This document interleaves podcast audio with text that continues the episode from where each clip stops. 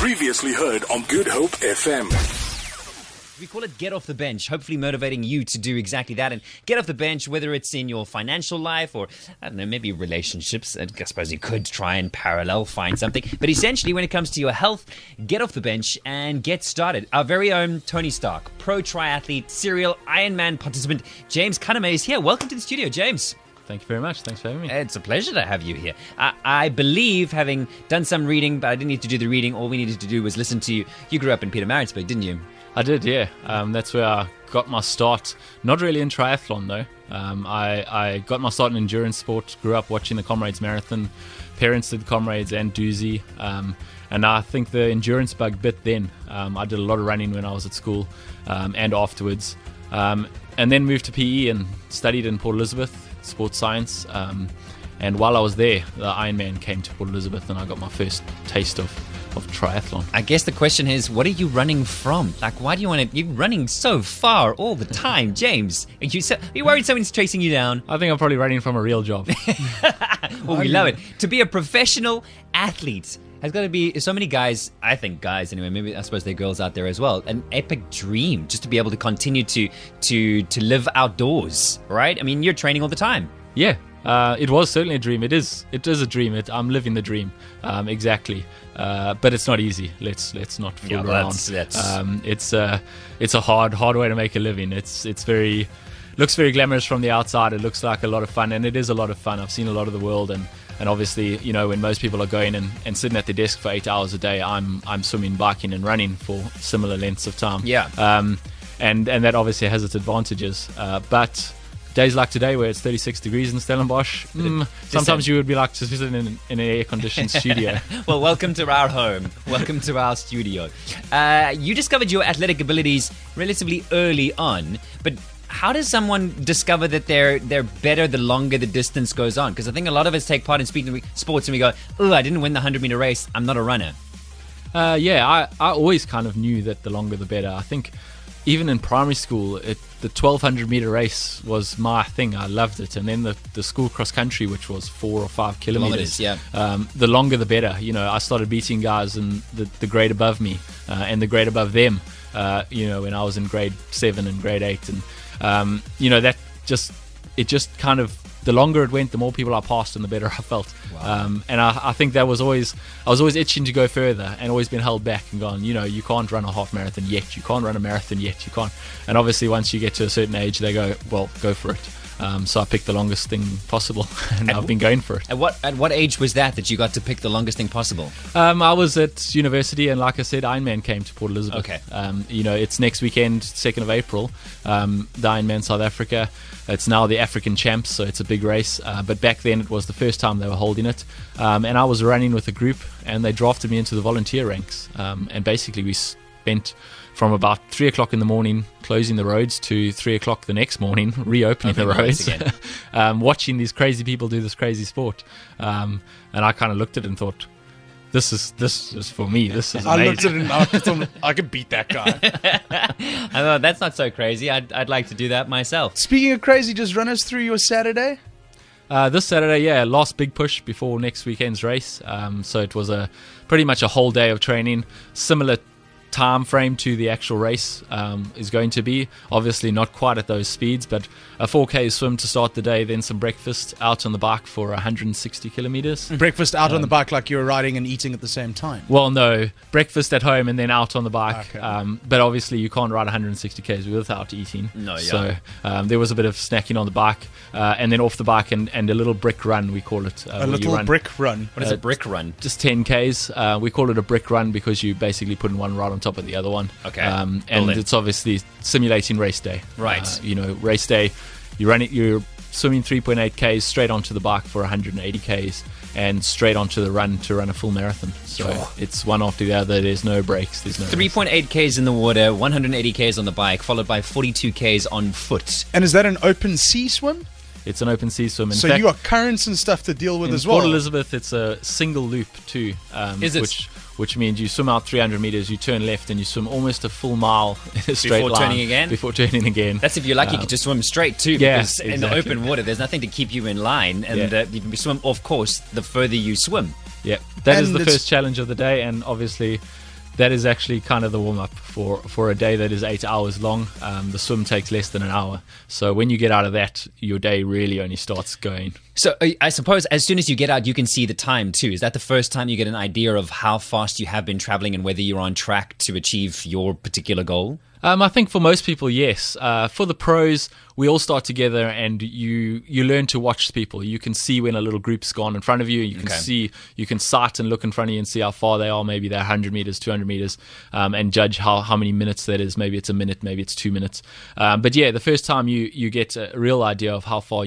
You, how far behind or ahead you are is is into transition, um, but a race as long as we're doing, watching your fellow competitors is not always such a good thing. Um, you know, you, you can get sucked into into a race, uh, and halfway through, you've ruined your race trying to go with someone else who was probably never going to finish in the first place. Well, Uh, this is exactly the thing. I think you must learn a lot because you're in your own headspace all the time. So you're playing a major mental game the entire day, the entire way through your training. So hopefully we can tap more into that. Uh, get off the bench this evening with James Cunnama, who is in studio, a pro triathlete and preparing for Ironman, which is not this weekend, next weekend. Yeah, 2nd in, of April. In PE. Hold on. Cara Fru. It's called Only High with You. We're in studio, get off the bench Tuesday evenings. So, what we dedicate uh, uh, the evening to chatting about athletic proficiency, I suppose is the best way to describe it, um, and staying motivated. In fact, uh, maybe we should jump in right there. James Cunnama is in studio, a pro triathlete. Um, how do you, what motivates you? I mean, you're a distance triathlete as well. Um, triathlete meaning three different disciplines. So you've got to be proficient not only in the water, but on a bike and on the road. I mean, that's a lot of mental energy, physical energy uh, that goes into doing. What motivates you to do this?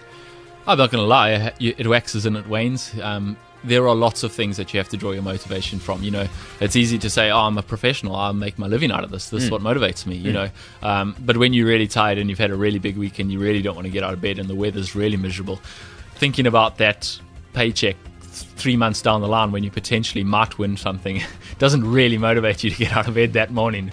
Um, you know, so you have to draw on many things. You have to draw on your own desire to to prove to yourself what you can do. You have to draw on, um, you know, the financial motivation. You have to draw on the even the ego. Um, you have to you have to draw on all of these things and, and use them at different times and different phases of the season. Sometimes, most of the time, it's just about bettering myself. It's just about you know, this is what I did last year. This is how hard I worked if I work a little bit harder and do a little bit better, that's going to be so much more motivation for the next year, and you, that just feeds on itself. And, um, you know, when it goes forward, it goes well, and when it goes badly, then you've got to pull yourself out of that. And finding out what you are capable of. I mean, you train for hours, you race for hours on end. To me, I can only think your mind must be an absolute fortress to keep on pushing you through. Have you found that your athletic um, career has helped you through other phases of your life? I can't even think. I was going to say business, but I mean, you've probably negotiated deals where it comes to sponsorships and things like that. I mean, keeping your head in the game all the time.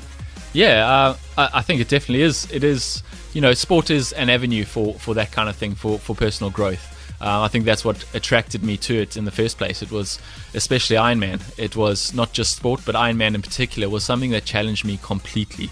Uh, you know, there were skills I needed to learn and I needed to master.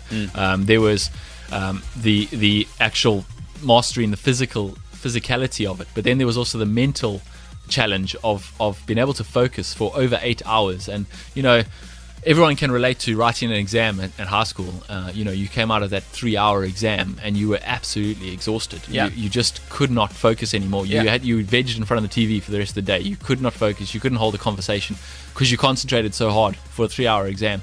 Basically, what we have to do is that level of concentration for over eight hours. You can't falter. You can't let it slip. So it is a it's a complete challenge. Uh, while your body is hurting physically, you mentally have to be focused.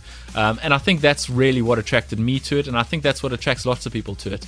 Um, because when you do get through it, and when you do get to that finish line, and you cross that finish line, and they say you are an Ironman, um, there is such a relief, such a feeling of accomplishment um, that translates into every aspect of your life. That is something that you've overcome, and once you've overcome one thing, surely you can overcome the business or the you know the personal challenges or whatever it might be.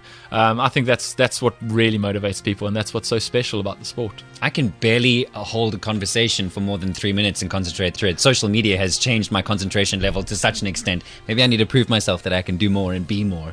See you at Ironman next year. Don't even think about it. I'm not even there. What do you? I mean, Devin was asking you this earlier. What do you eat? Oh wait, wait, wait. Do you want to have? He's going to destroy everybody's confidence in uh, a diet because apparently he doesn't know what one is. So, what do you say no to on a plate? Very little. Um, you know, we we um, like I, I explained my my Saturday. Uh, you know, that's a, a not an extreme day really. I mean, it's a big day, but it's not. Most days I'm training 25 to 30 hours a week, um, and that's a lot of calories. Uh, you know, that's 30,000 calories potentially a week outside of my general, you know, basal metabolic rate, if you want to call it that. Um, so I can eat a lot, uh, and basically I have to eat a lot. Uh, uh, my my focus on diet is making sure I get enough in rather than making sure I don't eat. You're eating to keep Junk. weight on. A lot Yeah, of the time, pretty yeah. much. When it you seems like it. yeah, I mean, obviously, cl- as you lead up to a race, you want to be at that ideal weight. So then you you have to play with a little bit more. But most of the time, yes, that's exactly what I'm doing. And your I- ideal weight and race time is? 75, 74. And you lose how much over the course of a race? Well, over the course of a race with dehydration and stuff, you'll probably lose more than three kgs, Yo. um, three or four kgs. Then you weigh Um, as much as I do now. But that's of course not very healthy weight loss. You know, you don't want to be No. The, the next ultimate crash. the, the next day you are not on a high performance plan. No. Uh, the next day you, you sometimes you can't walk to the toilet. Uh, it's a it's a it's a very very hard on your body what what we do, and obviously that's not a. I would not recommend Ironman as a weight loss strategy. I'm glad you brought up the toilet yeah, because you don't walk to the toilet, do you?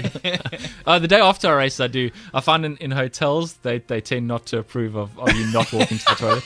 Uh, but on race day, yeah, there is no stopping in porta potties. Uh, It's that just- is there not an isn't op- time. That is not an option. Yeah. So he's not exactly throwing his clothes out to the crowd as like a keepsake for his No. spectacular performance. yeah, let's. Yeah, when you cross the finish line, the the it's a good thing you don't have smell-o-vision on your TV because it is it is not pr- pretty generally. I, I Um, suppose there's a reason. There's more than one reason as to why most uh, triathlete kits are black, mostly dark colors. yeah, uh, you know, it's it's part of it's part of the race. You you're out there. If you're lucky, you're out there for eight hours. Uh, you know the the age group is out there up to 17 hours. Sure. Um, you know, uh, obviously the guys near the back can afford to stop at a porta potty and and and do their business there. Uh, but when you're racing and it's coming down to a few seconds over eight hours, you can't be stopping. Uh, you know, this you, is coming out right now. you you yeah you you know you are going to have to go on the bike and even while you're running um, you know I have some funny stories when I won Challenge Roth one of the biggest races in Europe uh, a few years ago uh, we were I was in a head to head battle with a, a German Timo Bracht obviously a local favorite it was a German race he was a German um, and we were running side by side for the first 16 Ks of that run um, Which is the last leg of the race. the last leg of the race, yeah. And we actually, he he turned to me and he said, "Can you pee while you run?" And I said, "Sometimes." And he said, "Can you today?" And I said, "Not really." He said, "Should we both stop and pee?"